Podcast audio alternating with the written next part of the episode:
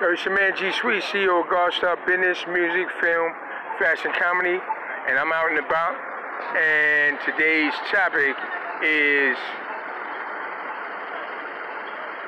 be real. Right? Be real, uh, make solutions. Be real, make solutions.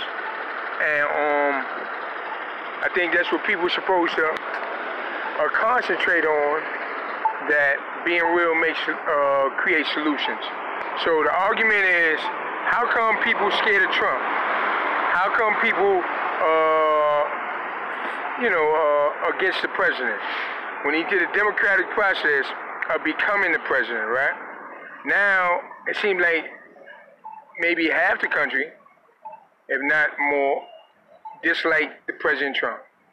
Now me, my position is this. Trump is American citizen, and his people were immigrants from Germany, right?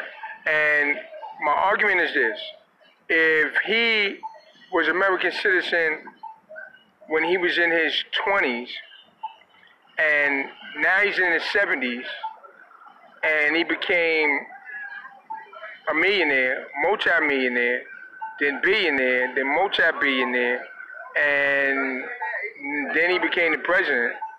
I mean, do you, don't you think that that's something people should, you know, acknowledge as, yo, that should be the success story in America, one of the greatest success stories in America, right?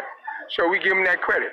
But all the other negative, you know, uh, outbursts he has or his negative uh, response to certain people, then, you know, he should be uh,